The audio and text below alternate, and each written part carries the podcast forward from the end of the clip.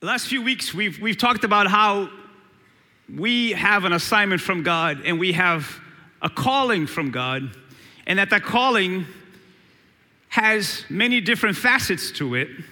So, the last few weeks, we talked about how God calls us to follow Him, right? And He calls us to a community around us called the church right? We, call, we, we talked about how we have a calling to work, right? That work is also sacred. We talked about how we're called to nurture. Parenting and mentoring is part of the calling in life. And we talked about the call to create, that God wants us to be creative and, and, and steward everything that He's trusted us with. And last week we talked about how God calls us to the world. He said, I want you to go into all the world and bring the good news of Jesus Christ. And so today we're gonna, we're gonna end this, this, uh, this series of talk by, by, by bringing you to this reality that the greatest calling you will ever have in life as a believer is the call to be like Jesus. That's the call of the believer. Everything we've talked about culminates in this reality that God says, I'm calling you to be just like my son Jesus. Can you say amen?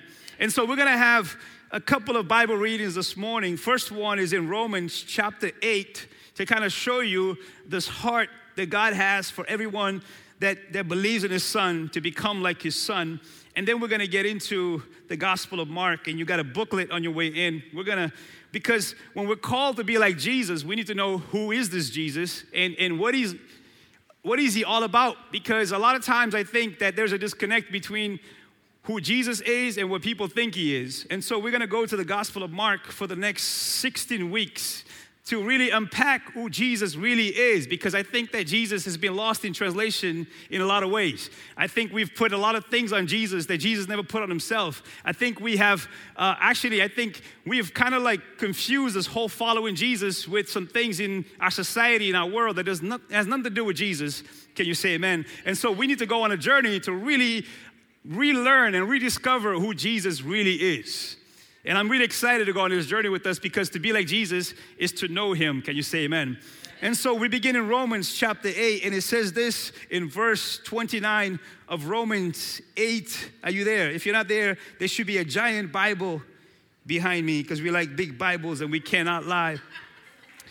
And it says this in verse 29 it says for for god knew his people in advance and he chose them to become like his what Come on, we got to do better than that. To become like to become like his son, so that his son will be the firstborn among many brothers and sisters. Having chosen them, here's that word, he called them to come to him, and having called in them, he gave them right standing with himself, and having given them the right standing, he gave them his glory. Can you say amen? So, the ultimate goal of a believer is to be just like Jesus. Matter of fact, I heard this great quote this week. I, was listening to a, uh, a professor of philosophy out of Boston College, is a believer. He said this about being like Jesus. He said, Look, he said, if Jesus isn't your standard, then you are not a Christian. Hello, somebody. Good morning. Happy Easter. If Jesus is not your standard, then you're not a Christian. You might be a good person. You might be a really nice person. You might have a cute little Easter outfit this morning. But if you're not going after Jesus, then you're not following Jesus. You're just being religious. You're just going through the motion. So today, my friends, I want to let us know that this journey that we're going on is to rediscover the heart of Jesus. We gave you two things this morning. We gave you a booklet that, that we're going to unpack for the next 16 weeks, but then we gave you this, this bracelet. WWJD, we want to bring you back to bring you forward. It's a throwback to go forward because I think we need to rediscover what would Jesus do? Can you say amen? And so the Gospel of Mark is the oldest and earliest document that we have available to us that points us to the reality of Jesus, right? That he lived in real time, in real history, in a real moment in the world, and that since then, his followers have been taking his good news all over the world. You have to understand that we are doing this right now, but they're doing this all over the world. I follow a pastor out of Australia, and in Australia, it's already been Resurrection Sunday, and they already had their services. And this is happening in Africa, this is happening in the Middle East, this is happening in Asia, all over the world. People are celebrating the reality of Jesus. And so, what I want us to do for the next few weeks is to do our best by his, the power of His Spirit that rose Him from the dead to give us the strength to emulate Jesus as much as possible. And in order to do that, my friends, we're gonna have to untangle a lot of things they've gotten in the way of Jesus. It would be a really good idea for someone to write a book about untangling Jesus from religion. It would be a really good idea. I think someone should do it. Because here's, here's what we find out that, that even in this pandemic, we find out that a lot of times we have caked up Jesus with a lot of things that is not Him. And people are getting confused about who is this Jesus. Will the real Jesus please stand up? And so we want to go on a journey. And so Mark wrote his gospel, his good news, because he was impacted by it. And so very early on, they begin to spread the good news. It's 16 chapters, and so it's a 16 week journey because we're gonna unpack one chapter a week and we're gonna continue it on Wednesday night. By the way, we're having Bible studies in the house on Wednesday nights starting this Wednesday. So you're welcome to continue this journey with us, but it's gonna take some doing, my friends, because it's not just gonna fall in your lap. In this booklet, there's daily readings and let me tell you something if you're serious about following Jesus, you need to make room to pursue Him daily. You need to have moments with Him daily. This cannot be a Sunday to Sunday thing. This needs to be a daily thing where I'm coming after Jesus because it's impossible for us to cover every single detail in the Gospel of Mark. And so each one of us have to be hungry enough to say, Jesus, reveal yourself to me. Show me what I'm missing. Show me your will. Show me your purpose because I want to be like you. And the last thing we need, if this is going to work, all of us have to pray to be like Jesus. All of us have to pray and say, God, I want to be just like your son, Jesus Christ. Can you say amen? So when you get to the Gospel of Mark, you have to understand that it was written a few years after Jesus' resurrection.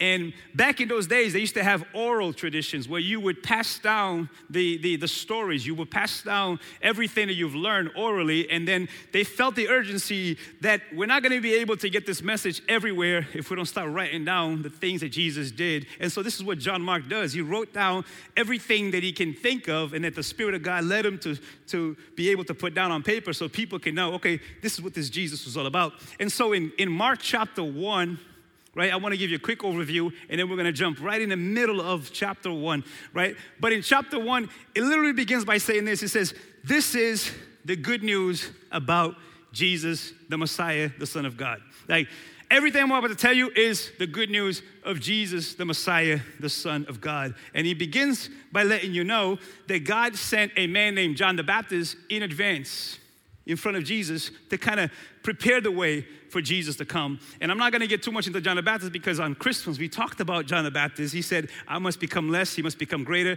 I'm just here to point you to Jesus. But what I want to highlight from John's message is the fact that John said, if you're going to get the heart of God, you have to repent.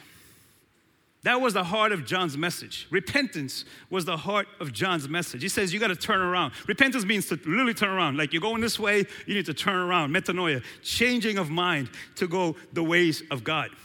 Now, usually in our society, when we say the word repentance, we automatically think of things like stop cursing, stop sleeping around, which those are true. If, you, if you're doing those things, repent. Happy Easter. But if you go back to the original context, what he was telling the people to repent from, this is very important because it's applicable to us today. What he was telling the people to repent from, he was saying, you need to turn away from your social and political agendas. See how real that is? right? This is what he was saying. He's saying, listen, I know you guys want a Messiah, but you want a Messiah your way. You're looking for a political Messiah, but that's not the Messiah you're gonna get. You're looking for a social Messiah, that's not the Messiah you're gonna get. If you don't repent and turn away from the ways that you think God's gonna work, you're gonna miss God. You're gonna miss the purpose of why He's sending Jesus in the first place. And let's be honest, 21st century, we are missing the point. We have made it about a political movement, and here we are disappointed that God didn't answer our prayers the way we think He was going to answer. But God was saying, I was never into a political savior, I was never into a social savior. I came to bring you a real savior that would set you free from real bondage.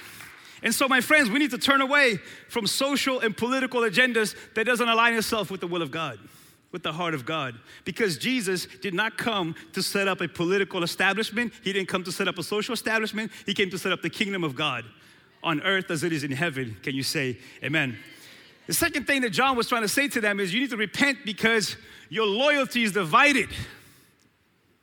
Again, you see how quiet we get. He's saying, listen, turn back to true loyalty to God. That's the only way you're going to see the will of God. My friends, the Bible tells us that if you are divided, if your mind's divided, you're not going to see the fullness of God's will. Because if you think that you can serve God and serve money, you're going to be divided. If you think you can serve God and serve the world, you're going to be divided. If you think you can serve God and serve politics, you're going to be divided. If you think you can serve God and serve your girlfriend, you're going to be divided. Listen, you got to make up your mind about your loyalty and who do you want to truly run your lives. A lot of people don't see the fullness of God because their hearts are divided. Some people are in church all over this country today, but they're in church, but their minds are somewhere else. He's saying you got to repent and turn away and fully devote yourself to the will of God. Can you say amen? And so, my friends, John begins by telling you it's the good news, but the good news begins with repentance. And then, and then out of that, he, he gets into the baptism and the temptation of Jesus right? It's powerful because there's a sequence here. There's a flow of what John is trying to teach us about the gospel of Jesus and how to be like Jesus, right? Jesus then comes and says, I must be baptized. Why? Because he's saying, I want I have to show them how to submit to the will of the Father. Baptism is a complete surrender, it's a submission to the will of the Father to say, I'm letting the old go and I'm coming into the new life that God has in me. Last week, we saw people dedicate their lives right here to Jesus. 32 people said, Jesus is my Lord and my Savior. What's powerful about Jesus' baptism and it's powerful about us because everything that God's doing in Jesus, He wants to do in us. In the moment when Jesus was baptized, you hear the Father say, This is my Son in whom I am well pleased.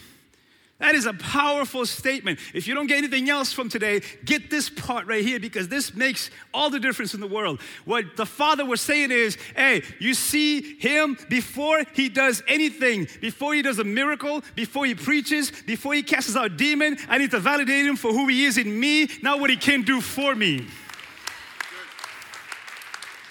So understand to be like Jesus is to be validated by God the Father. It's not something that you earn, it's not something that you deserve, it's something that God blesses you with. It's your identity in Christ. Is that God, when He sees you, He sees Jesus in you, and He says, You are my son, you are my daughter, in whom I am well pleased. That sets you free from seeking validation from man. That's what he was doing here. He knew that Jesus was going to be tempted. He knew that Jesus was going to be scolded. He knew that Jesus was going to be mocked and crucified. And so from the beginning, he's saying, I know what the journey ahead of you looks like. And so I want you to know right now, this is who I look when I see you, I see me. I see my goodness, I see my grace, I see my power. So nothing, no one can shake you from my will and my purpose. And the same thing that God says about Jesus, He says about everyone who believes in Him through the baptism and resurrection. Can you say amen? And from the baptism, He goes into the temptation in the desert. This is important because the moment you stick your neck out and say, I'm a follower of Jesus, all hell breaks loose. Why? Because just like you just saying, hell lost another one. And so the enemy is frantic trying to bring you back to the same old. But listen, the old is gone, the new has come. Whom the Son sets free is free indeed. You guys that got baptized last week, I know the stories because a few days later we begin to hear hell is breaking loose around them. I got good news for you. It doesn't mean anything is wrong. Actually, it means everything is right because now you belong to God and God is for you. He's marked you, and if He marked you, no one can be against you. Let hell break loose because heaven is rejoicing on your behalf.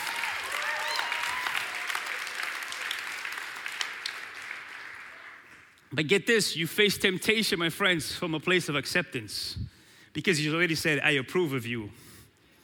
This is why there's a sequence here repentance, baptism, temptation, and then it leads to the first disciples.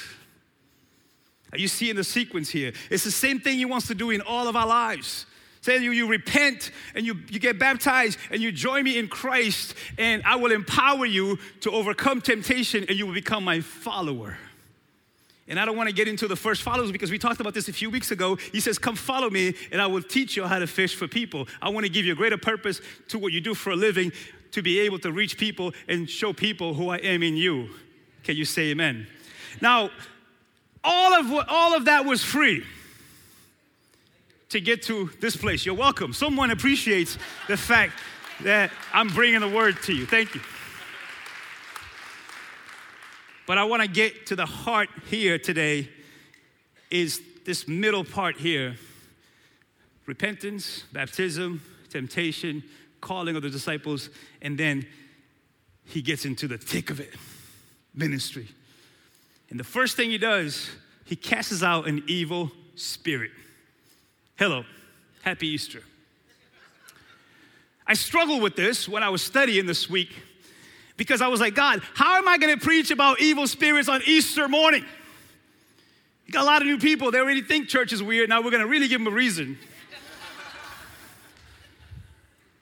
And so I was wrestling with this because I usually start my preparation Sunday night to, to Monday morning. Listen, Sunday comes every few days, and so I'm always getting ready for the next week. And so I was reading this on Monday, and I'm like, ah, man, I, why is this one sticking out? Why is not the rest of it sticking out to me? Why this particular part? And so I, I read it, and usually what I normally do is I'll read the Bible, I'll put it away, I'll leave it, I'll, I'll just let things air out. And I went online, and I was online, and all of a sudden it hit me online on Monday. What was trending was this young rapper who developed a sneaker in the name of Satan. All of a sudden, this thing was all over the place. It was on Twitter, it was on Instagram, it was on your mama's tube, like it was everywhere. That this young man, this young rapper, developed a sneaker, he put a Bible verse on it, and he put the infamous number 666 in the name of Satan. And I knew now and then, wait, I'm not, I'm not off. I think we need to talk about this. I think, I think we need to address the reality that they, there are spirits and there are evil lurking in our world, and it's so real. And once in a while, he's blatant in your face to try to show you that there's another reality happening here. So I came across this thing and he hit me, wow, we need to really go there. So let's go there because there's a lot here I think God wants to speak to us about. Beginning with verse 21 of Mark 1, it says this Jesus and his companions went to the town of Capernaum. When the Sabbath day came, he went into the synagogue and began to teach. He went to church and he began to teach. The people were amazed at his teaching, for he taught with real authority, quite unlike the teachers of religious law. Suddenly, a man in the synagogue, in the church, who was possessed by an evil spirit, cried out. This is a demon speaking. Why are you interfering with us, Jesus of Nazareth? Have you come to destroy us? I know who you are, the Holy One of God.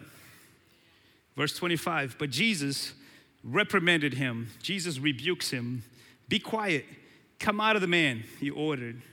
At that, the evil spirit screamed, threw the man into a convulsion, and then came out of him. Amazement gripped the audience, and they began to discuss what had happened. How would you like to be in that church service? What sort of new teaching is this? They asked excitedly. He has such authority. Even evil spirits obey his orders.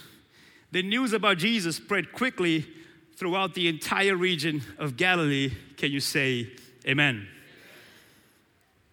Reason why I think it's important to talk about this is the sequence through which John Mark is trying to show you what it means to be like Jesus. He says you, you repent, baptize, you identify with Christ, you become a follower, but then you have the same authority that Jesus has over evil spirits. Now, this is important, my friends. Here's why this is important because a lot of times when we talk about Jesus' death on the cross and the resurrection, usually I think we speak of it from a half side perspective. We talk about the fact that Jesus came, yes, to forgive me of my sins and, and to love me. Yes, that's all true, but I think that's partial. That's part gospel. The full gospel is that Jesus also came to destroy the works of the enemy from everyone who comes to know him. Because here's what I find a lot of times I see people who do believe that Jesus died for their sins, but they're still living under the oppression of the enemy. I see people who have only taken authority of half of the gospel, they haven't apprehended the other half of the gospel, who says God didn't just set you free, God came to break the chains of lies and deceits over your life. And what's interesting is the scripture that this young man chose to use I wish he knew the context of it. And I pray he will know the context of it. By the way, when I heard this, I don't know how everybody else's response is. It was some really weird responses from people who call themselves followers of Jesus, condemning this young man, judging this young man. But for me, my heart broke for him, and I began to pray and I said, God, give him a revelation of who you really are so he can know you and have a relationship with you. Because if he truly knows you, he will bow his knees to you, not to the other guy, because the other guy has no authority over anybody who gives Jesus praise, honor and glory. We don't fear evil. We're not afraid of evil. Come hell or high water, we know Jesus and we know who Lord is. We know who the Savior is. We know who has the authority. In the name of Jesus, every demon in hell has got to flee. So here's the Bible verse that you use on the shoes. This is the verse he used. He used Luke chapter 10, verse 18, who actually says, Jesus said, Yes, I told, he told his disciples, I saw Satan fall from heaven like lightning. In the context of it, if you go look, go read the whole thing. By the way, when you read the Bible, follow the context first before you take it out of context. That's important. Right? The context there was this was the first time that Jesus sent out his disciples by themselves to minister. He says, I'm giving you authority to go out there and preach the gospel and to cast out demons and to lay hands on people to heal the sick. And they came back with reports and they were excited, high fiving each other, like, man, look what we did. Look what God did through us. And Jesus said, man, I saw Satan fall from heaven like lightning. He was saying, I saw the power that you have over every evil spirit when you go out in my name. So, my friends, what we need to claim this Easter morning is the authority of Christ over evil. Because Jesus has real authority. You notice it said that he didn't teach like other teachers. He didn't teach like other rabbis who would quote Moses or quote David or quote other rabbis. He comes and says, No, I come in my own name. Because at the name of Jesus, every demon in hell has to flee. And here's what blows my mind about this. You're going to see this throughout the book of Mark. I hope you really go on the 16 journey with us. You're going to see this reality that the first ones to recognize Jesus as Lord are the demons. That blows my mind.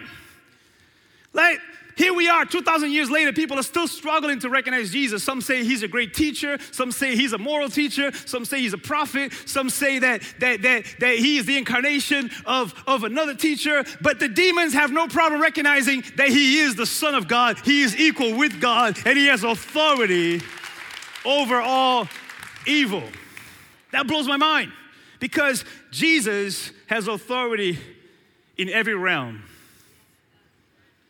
He didn't come just to forgive your sins, He came to destroy the works of the enemy. And throughout this book, you will see that there is a real struggle happening between evil and good, between light and darkness. And I think that it doesn't take rocket science to see that we're still facing this evil. I know, I know we have evolved so much and we live in a 21st century and we have so many scientific, you know, evolution that's taken place, and, and I love science, but the reality is, let's be real, no matter how much, how much we have come far, we still have long ways to go, and evil is very real and very prevalent in our society. And worse, my friends, if we can be honest, it's not just the evil around us, but it's the evil in us. If we can be honest as human beings, it's not just that we see that there's evil in the world, but it's sobering when you see it in you. It's sobering when you find yourself, like Paul says, the things I want to do, I don't do. The things I don't want to do, I end up doing. And I find myself in this tug of war on the inside of me. And, I, and some days I don't even recognize my own self. There are some thoughts that comes your way. You're like, who thought that? Y'all ain't gonna talk to me this Easter morning with your really cute outfit out there. But sometimes you don't even recognize your own self. And Paul says, Oh, wretched man that I am, who will save me from this body of death? Because the, the evil of sin and evil is so real. It's happening all around us, but it happens in us.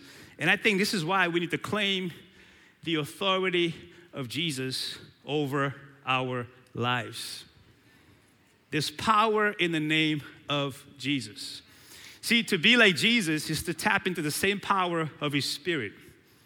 Demons tremble at his name, sickness leaves in his name, bad spirits are overcome in his name. And sometimes the best prayer you can pray is just to pray the name of Jesus. If you find yourself stuck and you find yourself under attack, let me encourage you open your mouth and just say, Jesus, Jesus, Jesus, Jesus. Because when you where there's Jesus, there's no depression. Where there's Jesus, there's no suicidal thoughts. Where there's Jesus, there's victory. A lot of times you don't have to say much, just say the name Jesus. If you notice when you stub your toe, you don't go, oh, Muhammad. Even that's a prayer. We must learn to speak and act with the same authority that Jesus came to give us. Throughout the book of Mark, you will hear Jesus talk about God's kingdom or the kingdom of heaven.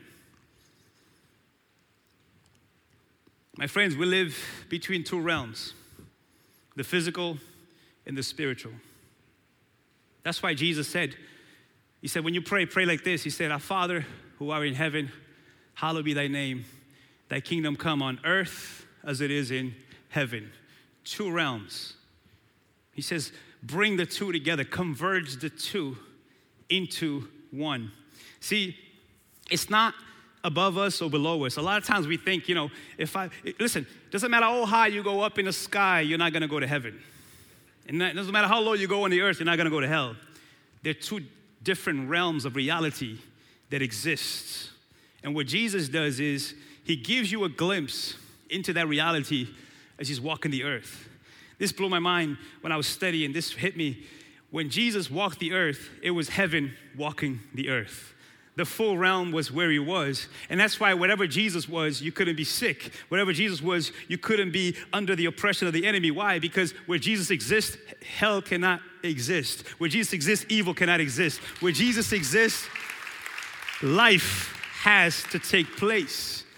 See, my friends, these two realms, they intertwine and touch and overlap at times.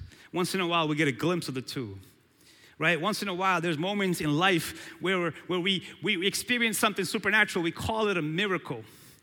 But I want you to know in the heavenly realm, a miracle is normal. See, with COVID, we, we, we, they, they want us to embrace this new normal of fear, of isolation, but that's the devil is a liar. The new normal is where there's no fear, there's no evil, there's no lies, there's no deceit. That's the normal that Jesus had in mind all along. So when you see, when you say kingdom of heaven, he's talking about the realms. One of my favorite theologians, N.T. Wright, puts it this way. I love this. He said, he said, heaven in the Bible often means God's dimension behind ordinary reality. It's more as, a, as though an invisible curtain right in front of us was suddenly pulled back. It's as if Jesus walks the earth and says, Peekaboo, let me show you, there's more And I'm sure you've had moments in this life where you have seen the two realms touch.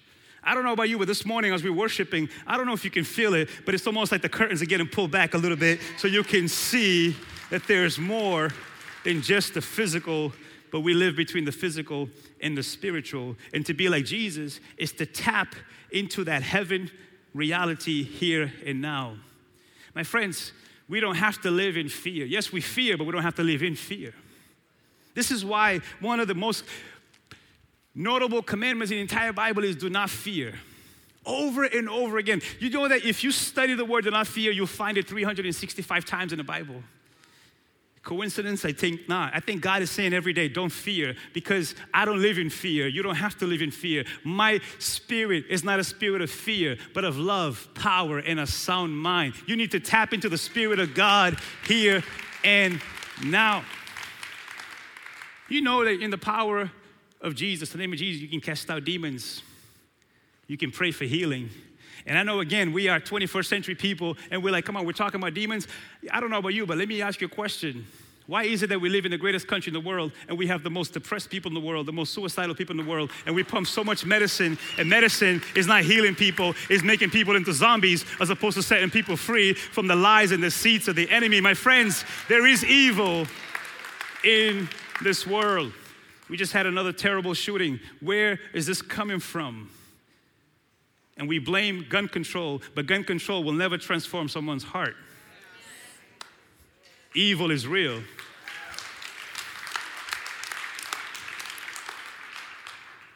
We can lay hands and believe for deliverance. I know it. I've seen it. I've experienced it. The greatest miracle that I know in my life is my father.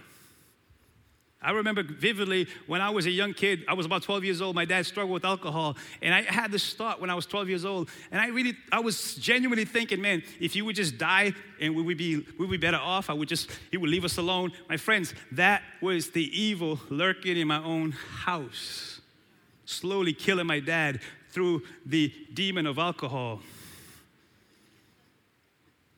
But you know, we don't live in a time where we just grieve I was 12 years old, but I was 19 years old when I saw the greatest miracle I've ever seen. My dad has never been to an AA meeting, but Jesus got a hold of him and transformed him from the inside out. And my dad today is one of the greatest men that I know because Jesus, he will tell you himself. Ask him. He'll be here 7, uh, 11 o'clock. Ask him. He'll tell you, Jesus set me free from the addiction of alcohol, of abuse, of lies, of deceits. He's made me a new person. The old is gone, the new has come. If he can do it for my dad, he can do it for anybody else.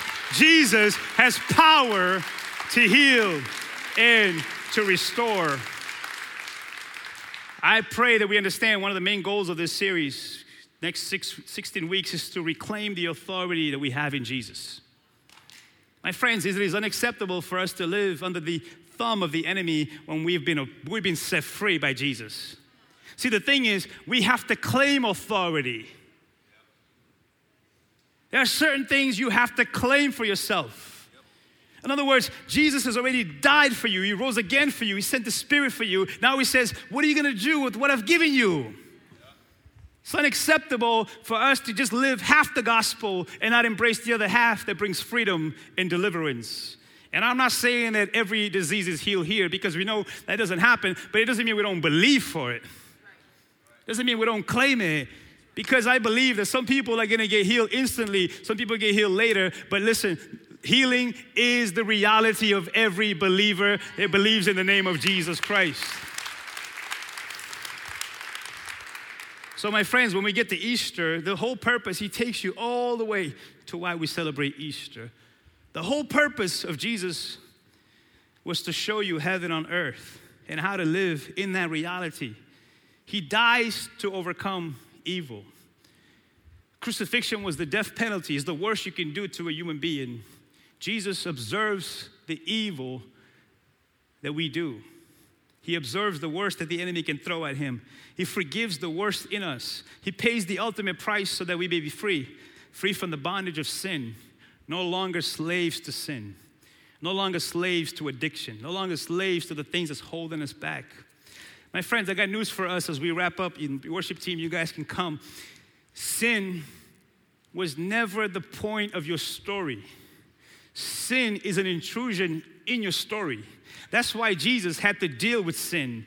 Sin must be punished because that's the only thing that keeps you away from the will of God. I don't like it when preachers make sin the point of the story. Where, you know, week after week you get beat up for being a sinner, but the point is, He died to build you up to not be a sinner, but to be a saint, to be delivered, to be set free.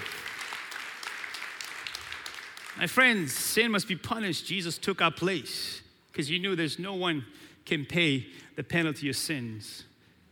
He sets you free from fear of dying. The Bible says, Oh, death, where's your sting? Jesus speaks from the other side of life, from the realm where there's no death, and he says, I have risen, and so will you in me. The resurrection of Jesus was the beginning of the resurrections to come for all. And listen, we all are praying to go to heaven. Jesus is saying, I want to bring heaven to earth. The two realms will collide one day. Go read Revelations. The whole thing ends here on earth as Jesus comes back to reclaim his authority over all things. And the Bible says, every knee will bow, every tongue will confess that Jesus is Lord. My friends, we can bow now or we can bow later. But here's the heart behind the next 16 weeks is this to be like Jesus. If I embrace Jesus, I am forgiven, healed, and restored. I can live with the same power of His Spirit. I can live with authority over evil, and I can carry the good news to others who are still in bondage of sin and death and lies. Can you say amen?